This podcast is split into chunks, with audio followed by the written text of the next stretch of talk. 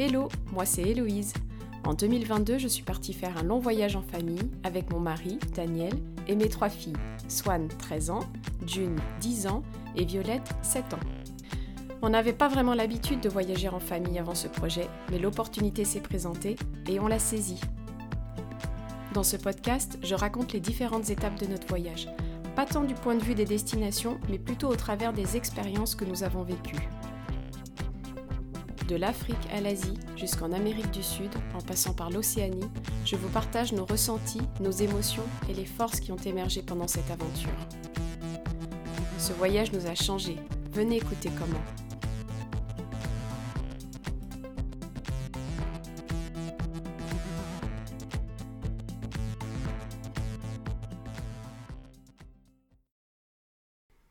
Un petit tour et puis changeons. Laos, troisième partie. Il faut se l'avouer, passer euh, cinq jours avec euh, une autre famille, euh, enfin deux autres familles, donc les Hollandais plus des locaux, avoir tous ces enfants en permanence autour de nous, beaucoup d'excitation, beaucoup de remue-ménage, et c'est vrai que ça nous fait du bien de nous retrouver tous les cinq à nouveau, tranquillement, dans ce petit village. Là, on alterne des randos avec ou sans les enfants parce que les enfants ne nous suivent pas partout. Et puis, je pense qu'avec Daniel, on a besoin de petits moments euh, un peu tranquilles. C'est vrai que là, ça commence à s'en faire, euh, se faire ressentir. On fait une sortie avec Dice et Laura les enfants, une sortie rando vers des cascades avec un peu de kayak, euh, des marches dans les rizières. Puis on va visiter un, un village vraiment très, très reculé. Et puis euh, surtout, on se fait euh, quelques restos. Alors il y a un resto qui s'appelle le café euh, café couleur café, il s'appelle. Et c'est génial parce que le, le, gars, il a travaillé dans un restaurant français auparavant, c'est un Laotien, et il fait de la baguette. Il fait de la baguette, il fait des sandwichs, il fait des petits déjeuners avec de la baguette. Et là, on est, on est trop heureux. Je crois que ça nous manque un peu. Et donc, on va manger régulièrement dans ce café. Et même le dernier jour, pour repartir, euh, j'irai lui commander des sandwichs euh, baguettes pour le trajet parce que vraiment, euh, déjà, c'est délicieux et ça nous, voilà, ça, ça, nous fait trop plaisir. Et puis le dernier soir aussi, on va dans une pizzeria qui est tenue par un Français aussi, à Nyanko. Et on mange des vraies pizzas faites au feu de bois. Elles sont délicieuses. Et ça, c'est une soirée qu'on passe avec euh, nos copains hollandais pour se dire au revoir. Et on se, on se régale. On redescend de Nyongko vers Luang Prabang, en ville cette fois-ci. On a décidé de louer un Airbnb. On a trouvé une maison qui est juste de l'autre côté du centre-ville, accessible par une passerelle en bambou qui passe au-dessus de la rivière. Et on sent qu'on va être bien parce que ça fait, bah, ça fait un peu chez nous, quoi. C'est une maison sur un étage. Il y a une terrasse côté rivière. Il y a des chambres pour... Euh, bah, il y a trois chambres, donc une chambre pour nous, une chambre pour Swan, et les deux petites sont dans une chambre, dans un lit double. Et puis c'est vrai qu'il y a... C'est bête, mais il y a un salon avec un canapé. Et on ne s'est pas assis dans un vrai canapé depuis un moment. il y a des tables et des chaises pour pouvoir manger et travailler. Donc c'est vrai que nous, on avait besoin de retrouver un petit peu ce, confort euh, occidental. On a aussi une cuisine, donc c'est super. On se loue des scooters, on va faire des petites courses et ça nous permet d'alterner entre bah, des repas à la maison que l'on peut cuisiner et manger euh, à l'heure que l'on souhaite, mais aussi on profite du côté euh, gastronome de Luang Prabang, qui est une ancienne colonie française et qui attire euh, pas mal de touristes. Et c'est vrai qu'il y a une, une offre au niveau restaurant qui est très chouette et qui nous permet de, voilà, de changer un petit peu de la nourriture euh, laotienne qui est bonne mais qui voilà qui, qui pas très variée. Il y a du bel artisanat dans cette région du Laos. Donc on fait le tour euh, un petit peu des, boutiques. On va aussi voir un musée de l'artisanat. Et puis moi je trouve euh, par les, blogs, les réseaux sociaux, un atelier qui est tenu par deux sœurs qui appartiennent à une tribu du nord du Laos et qui ont leur propre atelier de tissage bah, à 5 minutes à pied de notre maison. Et elles font, euh, elles teignent elles-mêmes leur fil de coton avec des plantes, notamment de l'indigo ou des épices, euh, qu'elles tissent ensuite. Et elles organisent des ateliers de tissage. Donc les filles, je les inscris à un atelier, donc elles passent une matinée avec les Weaving Sisters. Et elles se régalent. Et alors nous, on se régale à avoir deux heures et demie tranquilles devant nous pour aller en ville et aller se prendre un très bon café et un bon chai en terrasse dans, cette, euh, dans l'avenue principale de Luang Prabang qui est vraiment très jolie. Là, clairement, on sent de plus en plus qu'on a besoin. Nos enfants se décollent un peu de nous. Je pense qu'ils ressentent la même chose. Le huis clos, là, au bout de quatre mois, on commence vraiment à fatiguer. Alors du coup, quand on visite un des temples de la ville, là, sur la, colline principale, je pense que c'est en milieu de semaine et qu'on entend des gens parler français euh, avec deux enfants, ces deux filles. Moi, je, quasiment, je leur saute dessus, quoi. je pense qu'on a un tel besoin d'échange. Euh, et je, voilà, direct, j'aborde la conversation. Bonjour, euh, comment ça va? Qu'est-ce que vous, qu'est-ce que vous faites là? Et très vite, on sympathise en cinq minutes avec Johan et Cécile, qui sont en fin de voyage avec leurs deux filles, Mila et Amy, qui ont 11 et 7 ans. Et donc, euh, et donc, ils finissent avec le Laos avant de rentrer chez eux. Ils sont à quelques jours du départ, du grand retour en France. Et on se dit, bah tiens, euh, ça serait chouette qu'on dîne ensemble ce soir. Et voilà, on passe la soirée ensemble, c'est hyper sympa. On se trouve un resto en plus où il y a une salle au fond euh, où les enfants peuvent jouer. Il y a plein de jeux de société. Puis nous, on est devant en terrasse à boire des coups, à dîner et à se raconter, euh, bah, à partager des expériences similaires en fait de, voyageurs au long cours. C'est hyper sympa. Les filles sont trop ravies et puis on leur euh, propose de nous accompagner passer une journée chez Sai et sa famille parce qu'on a décidé de repasser une journée avec eux. Et ce qui, bah, ils disent OK. Donc dès le lendemain, ils arrivent à louer euh, deux scooters. Et puis c'est parti. Euh, on part euh, la team avec les quatre scooters, les enfants, et puis on, file passer une journée chez Sai.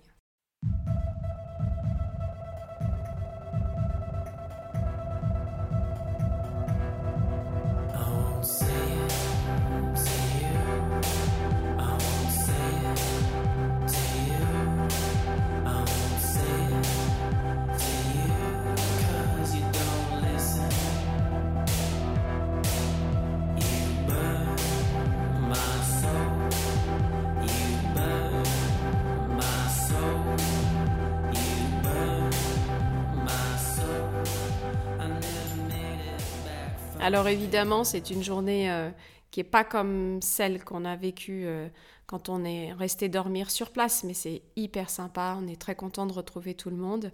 Et puis on passe une journée très, très agréable. Johan et Cécile sont ravis, les filles euh, bah, jouent avec les enfants du village, on retrouve vraiment instantanément cette ambiance qui est très particulière.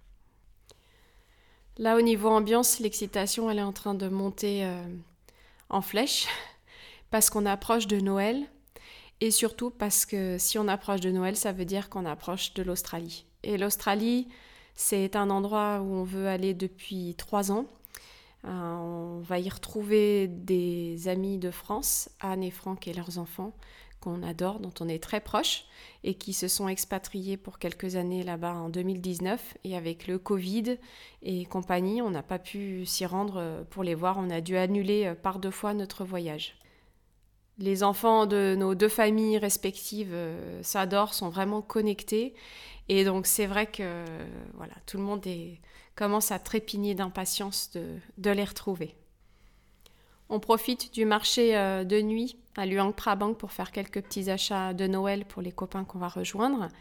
Et puis surtout avec Daniel, on organise le trajet pour aller de Luang Prabang jusqu'à Vientiane, qui est la capitale du Laos, qu'on souhaite rejoindre en TGV. Il y a une ligne qui a été construite euh, par les Chinois qui part de la Chine et qui descend jusqu'à Vientiane euh, au Laos. Et on se dit que c'est la meilleure opportunité pour, euh, pour y aller. La seule chose, c'est que on, essaie de se renseigner pour prendre les billets sur Internet. Il est censé avoir une application, mais elle ne fonctionne pas. Donc on réussit à trouver un guichet en ville auquel on se rend, mais là il y a une queue de 200 mètres avec que des Laotiens qui ont leur papier d'identité, des formulaires spéciaux, et on, leur pose la question et très vite ils nous disent non qu'il faut euh, avoir la nationalité laotienne pour pouvoir euh, acheter le billet à ce guichet. Et donc ne sachant pas comment faire, moi je vais questionner l'hôtel-restaurant à côté de notre maison de location parce qu'on a déjeuné euh, une fois là et ils sont fort sympathiques. Et la réceptionniste, euh, elle dit que oui, elle peut nous organiser euh, l'achat de ces billets, moyennant une petite commission bien sûr. Et nous, on se dit, bon, ben, on lui dit ok parce qu'on ne sait pas du tout comment, comment faire, on n'en trouve pas. Donc elle finit par nous obtenir des billets, mais jusqu'à 24 heures avant le départ du train, on ne sait pas exactement, ou c'est la veille au soir, on ne sait pas à quelle heure on part le lendemain exactement, à quelle heure on va arriver. Et finalement, euh, ça se fait, mais je crois qu'on se souviendra longtemps de, ce trajet. Alors non pas parce que c'est épique euh, comme on a pu le faire en, Inde où c'est complètement incroyable dans les gens qui sont là et ce qui se passe dans le train. C'est plutôt tout l'inverse en fait. Comme c'est une ligne chinoise, vous arrivez dans la gare TGV de Luang Prabang qui est dans, au fin fond de la campagne, à hein, 20 minutes du, centre-ville. Euh, c'est immense, une architecture, enfin c'est énorme.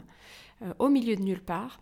Et là, eh bien, c'est déjà vous passez des portiques de sécurité comme un aéroport en fait. la partie sécurité, c'est on passe les valises, les portiques, c'est vraiment comme dans un aéroport.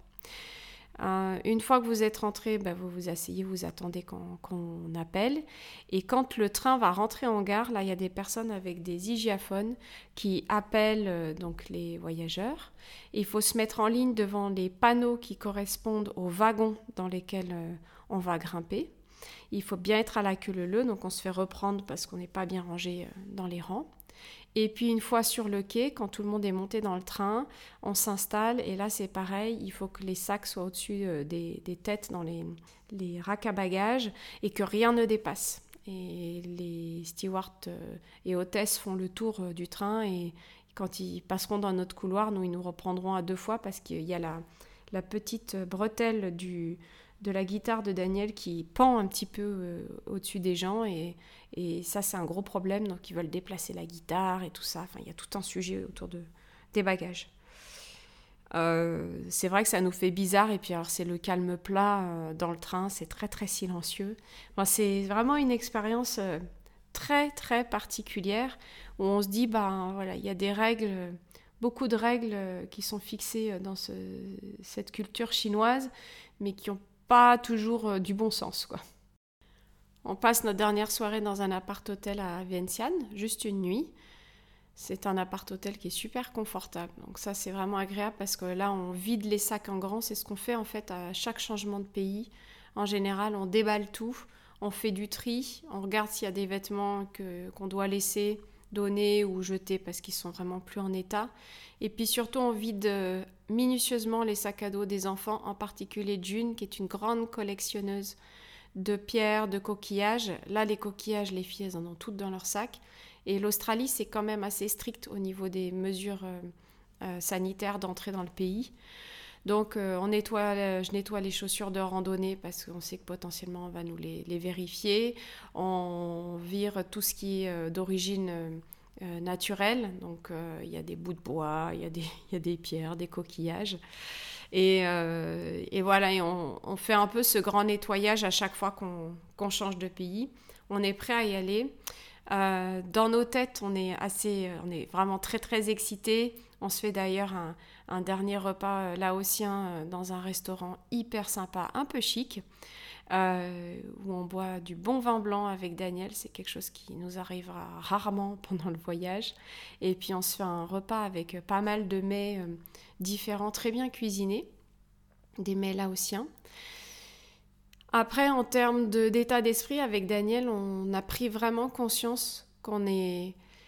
Ben, ça y est, on est déconnecté de notre vie euh, d'avant et il nous a fallu quatre mois à peu près, mais là, ça y est, on a lâché prise et on se sent un peu euh, hors jeu, quoi. Hors d'un, voilà, du, milieu professionnel, hors de la vie en France, dans une vie euh, de nomade, une vie vraiment particulière. Et il y a une petite appréhension qui monte quand même, qui s'installe, et on en parle tous les deux, sur euh, comment on va gérer de passer euh, deux mois dans le prochain pays, qui est l'Australie, qui est un pays occidentalisé. Parce qu'à la fois, bon, on est très excités, c'est vraiment un projet commun, un rêve d'y aller tous en famille. Et en même temps, là, on est, on est très déconnecté de, de cette réalité occidentale. Et c'est un peu voilà la question du moment. Comment on va faire pour se s'adapter à tout ça et puis euh, vivre aussi euh, en communauté euh, pendant quasi un mois avec nos copains. On va être 10 en tout, donc 4 adultes et 6 enfants. Et même si on se connaît très bien et qu'on s'adore, ben voilà, ça, ça peut faire un petit peu peur. Avec Daniel, on se dit aussi que là, on a basculé dans, un autre état d'esprit. En tout cas, on sent la pression du monde occidental et nous on sent vraiment qu'on est, on est sorti de ça. On est sorti du game, comme dit Daniel. Euh, on a ralenti, on est vraiment dans le moment présent. Euh, on n'espère rien, on n'attend rien de ce qui va se passer demain. On est juste là, ici, maintenant. Franchement, c'est, assez, assez fou comme sensation. sinon, bah, je pense le temps passé, la proximité avec les enfants, c'est clair qu'on voit vraiment qui ils sont, au fond. Euh, on est hyper privilégié, moi j'ai l'impression de, de, connaître mieux en mieux les enfants, avec euh, leurs atouts et leurs faiblesses aussi. Mais euh, ouais, ça c'est précieux on voit aussi au niveau de l'apprentissage, même si c'est ce qui est le plus difficile, commence vraiment à sentir euh, les difficultés, les appétences des uns des autres, euh, là où il va falloir être vigilant. Euh, notamment Swan, là on a fait une reprise en main sur l'orthographe, je pense qu'il y avait un gros, un gros souci et on l'avait pas identifié avant. Donc ça c'est vraiment cool. Je vois aussi comment le voyage, ça nous nettoie du stress. On nettoie vachement le stress. C'est assez, euh, assez fou. Assez fou.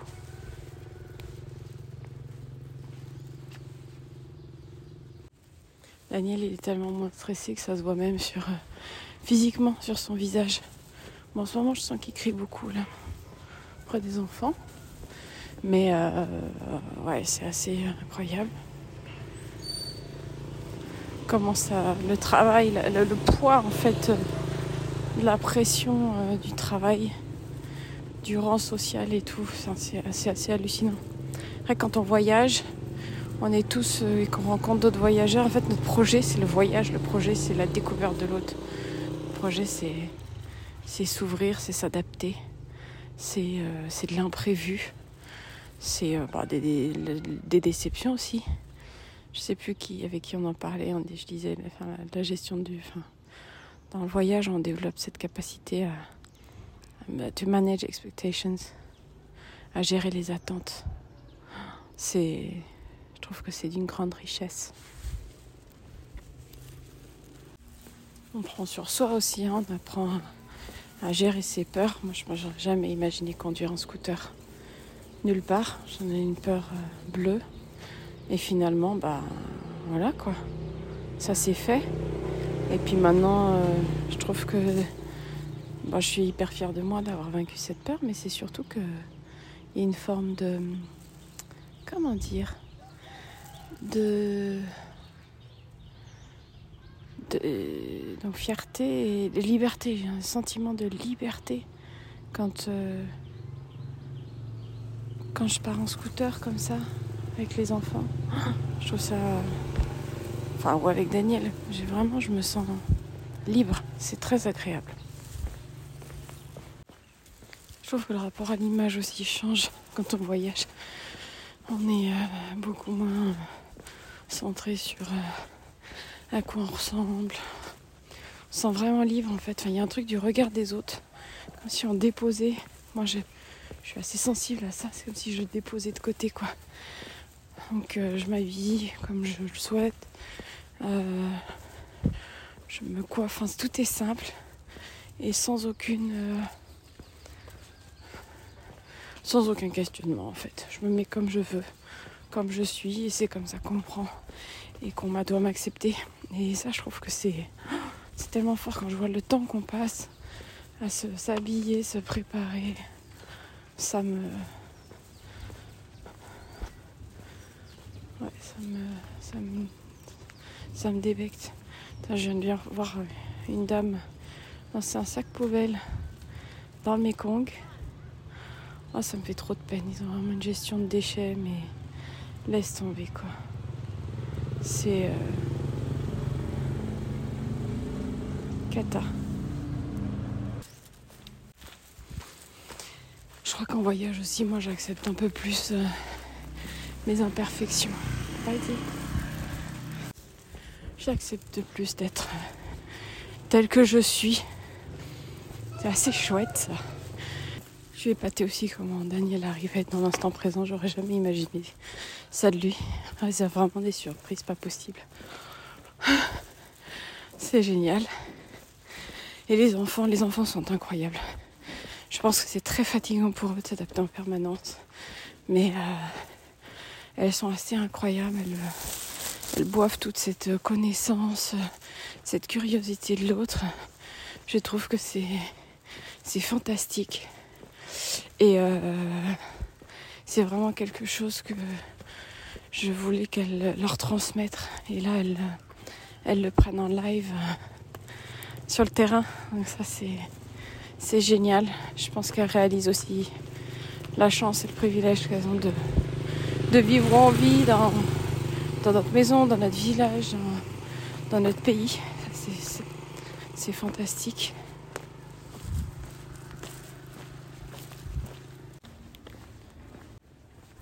Là, forcément, il y a un peu d'appréhension de revenir dans, dans le monde occidental. On décolle pour l'Australie demain. Je pense que ça va être un peu chaud pour nous et en même temps, les enfants sont très contents. Je pense que ça va nous faire du bien de retrouver les, copains. Euh, J'espère que ça va pas être trop. qu'on va se, on va supporter les uns les autres. Je sais pas. À suivre.